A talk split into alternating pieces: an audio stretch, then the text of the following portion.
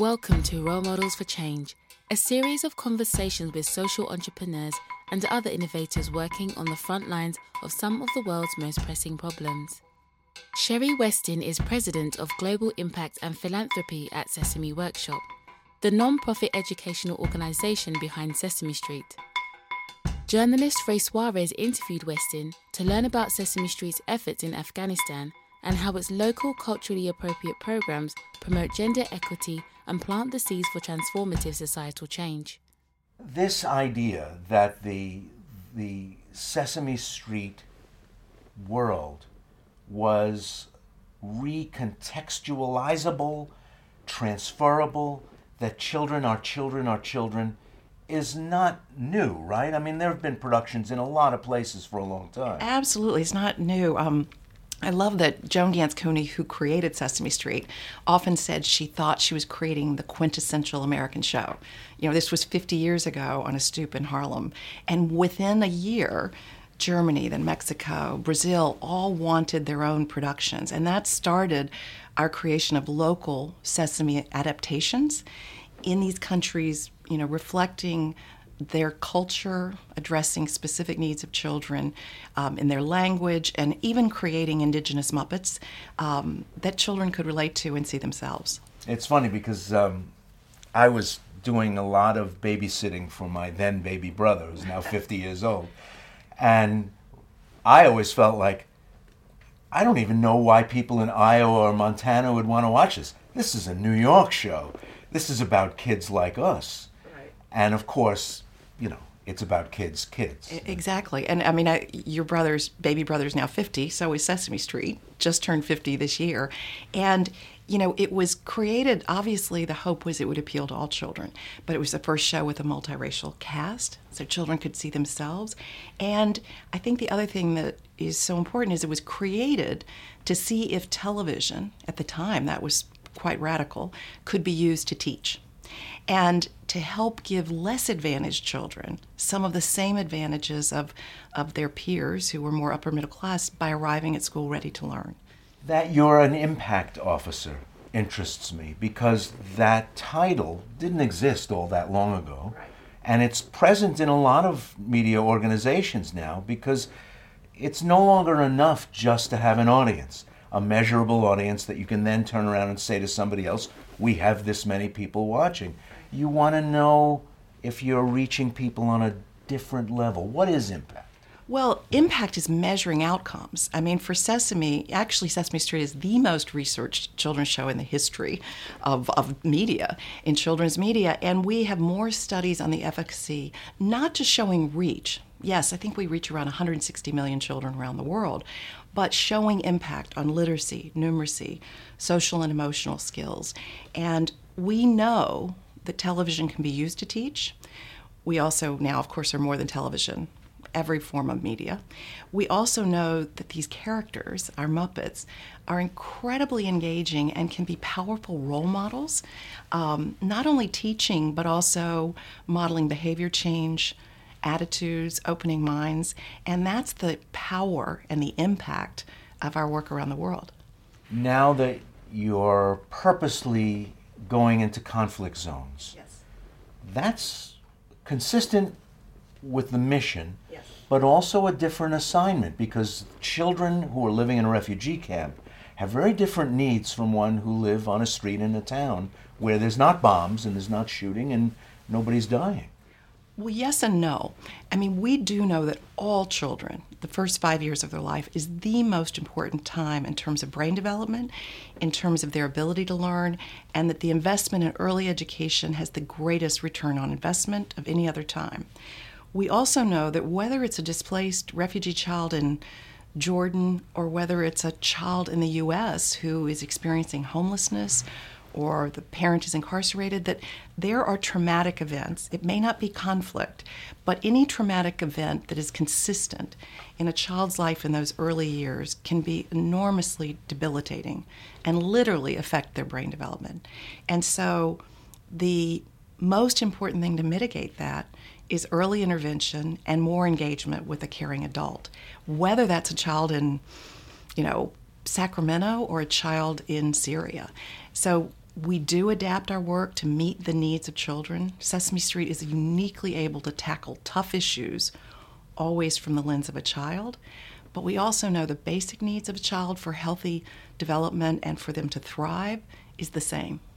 One of the things that refugee specialists are reporting, and not just from the Eastern Mediterranean, the Middle East, but from Central Africa, from the various places in the world where kids are no longer in their home, is that the, the, there's a huge problem with the ending of continuity of school. That we're talking about kids at key, critical points in their growing up who are going to miss two to three years of classroom education. Often they were learning they were learning in pretty suboptimal conditions in the first place. So your work, the work of Sesame Workshop, is even that more vital, that much more vital. Does it have to be tailored to an audience that you can assume that there are other supplements going on? Well, your your point is so well taken. It's we are reaching through media, not just television, but WhatsApp, mobile, any means possible. Children who in many places have no other access to quality early education. So it is a powerful tool, and the ability to scale um, is enormous. But we are focused more on the early years. The work in the refugee response region is zero to eight because we also know the earlier we reach a child, the more effective and, and it puts them on a better path, you know, a, a greater trajectory to really not only arrive at school ready to learn, but to um, prepare for life. And so our work is designed to, for those ages most of all. And I will say also that it's important to note that while we're reaching Syrian refugees, we're reaching their neighbors in the host communities. So the power of media is we're reaching Jordanian children, Iraqi children, Lebanese children side by side with their new neighbors from Syria.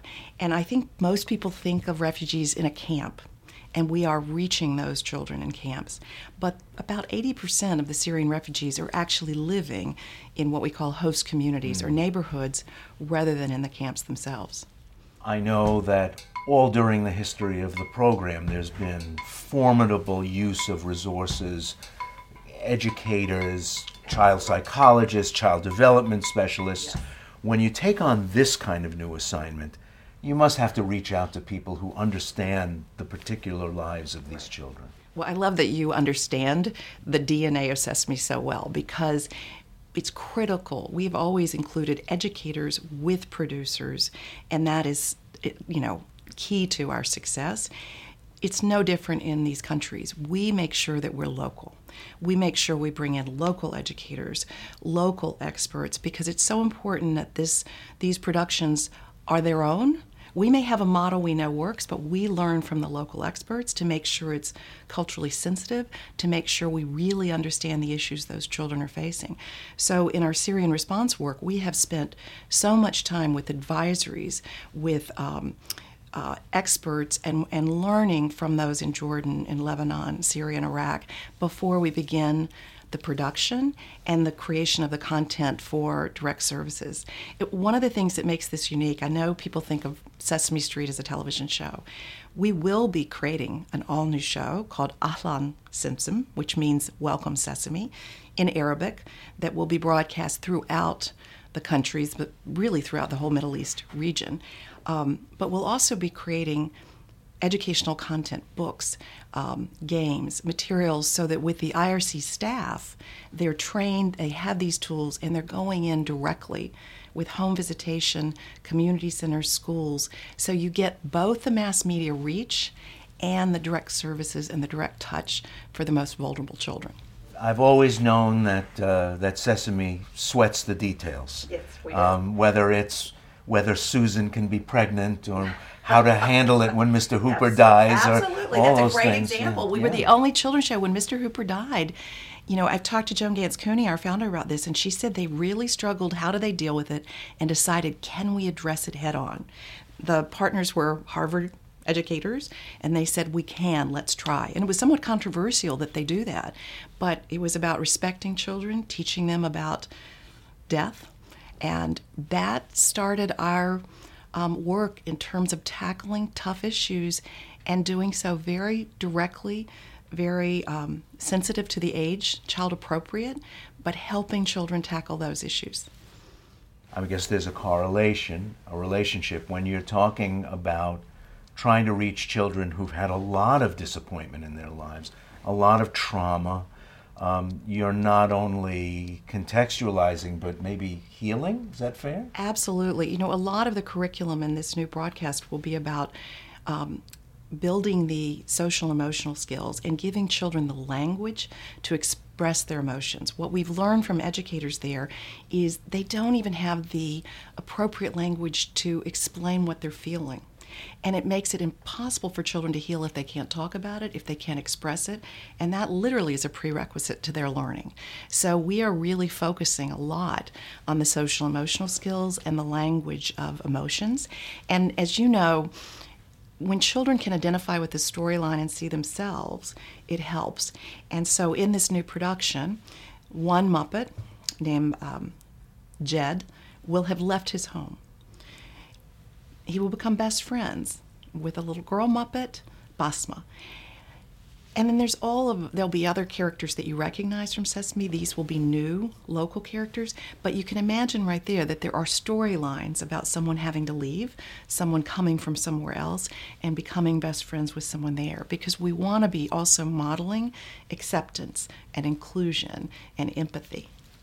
But there are different norms around things like gender roles, um, the place of religion in the culture and in the society um, you have to be careful as well. Oh, listen, we have to be so careful. But it's one of the things that Sesame has um, been able to do very effectively. I'll give you an example.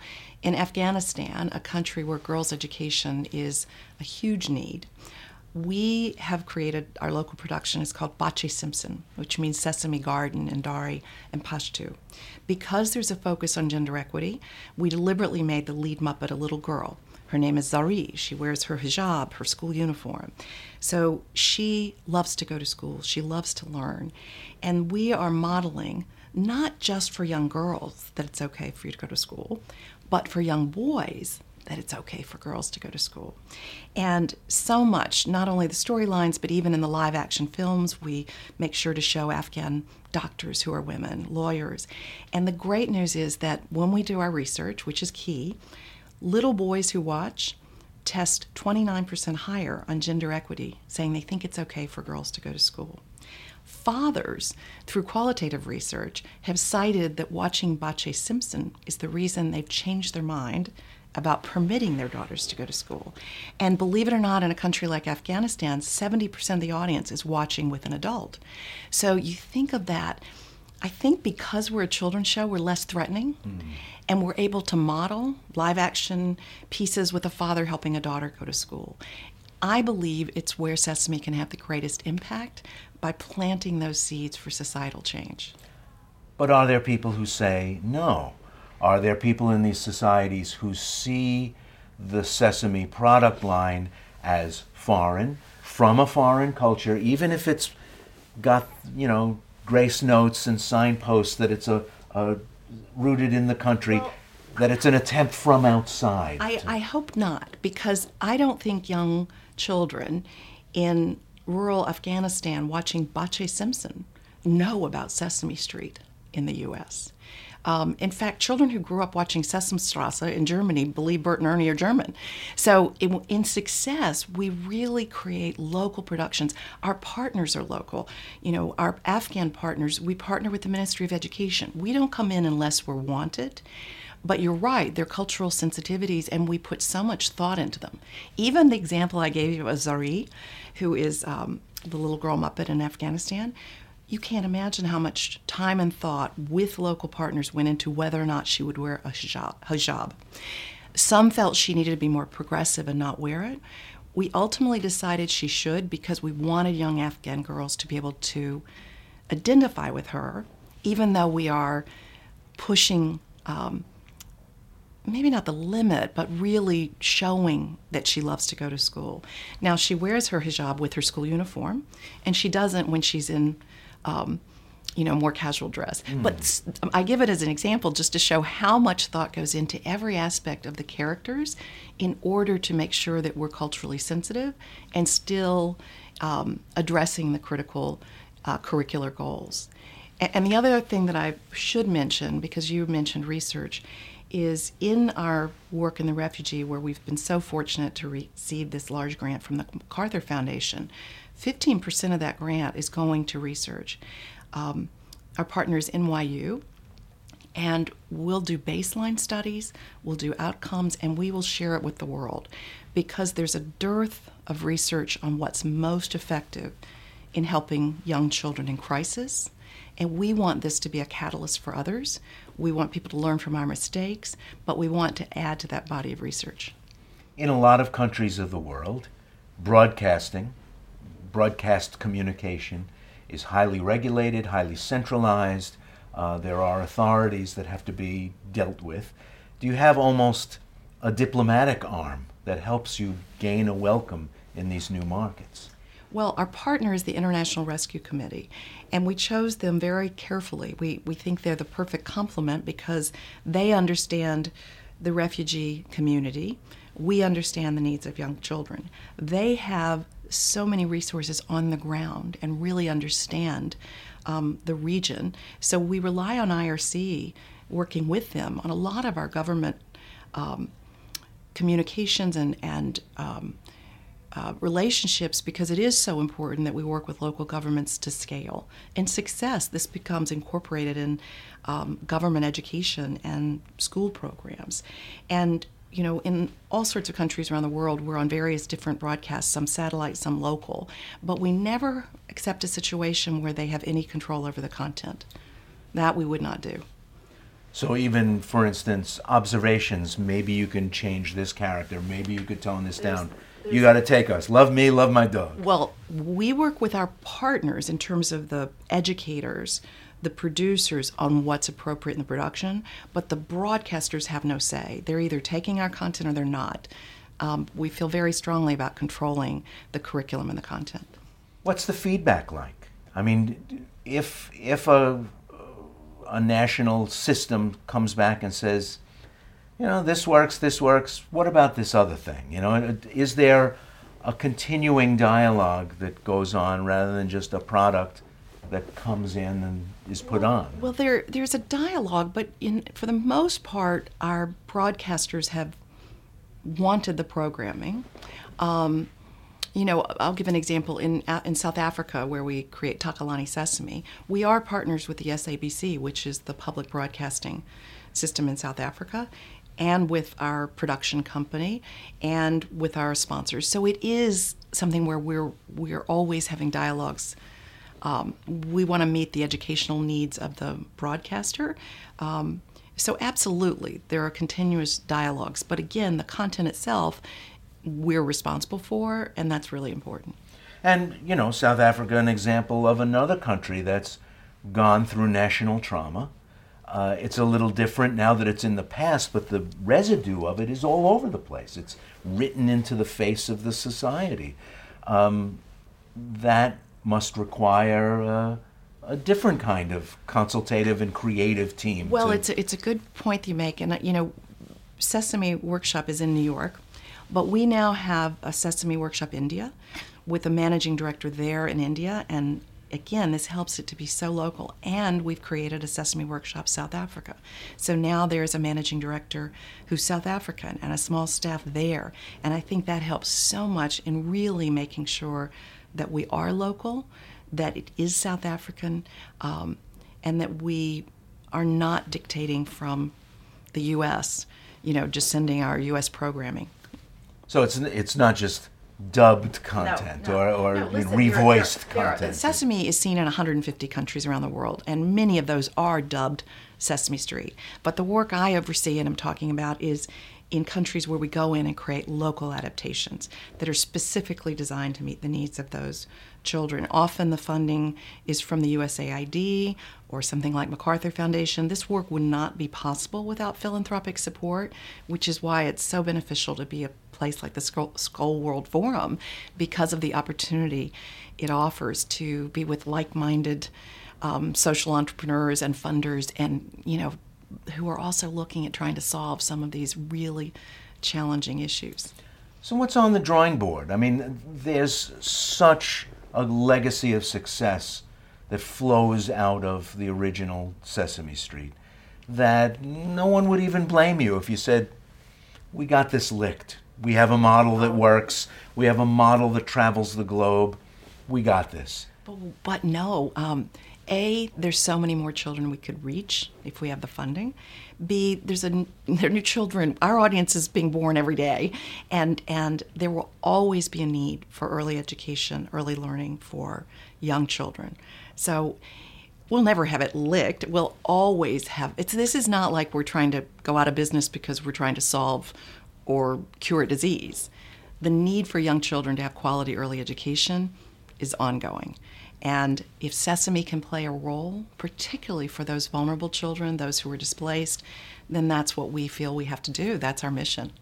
Are there places uh, that you have your eye on that you'd like to open up as, as new markets? Are there places where you feel you're needed that you haven't been able to get to yet?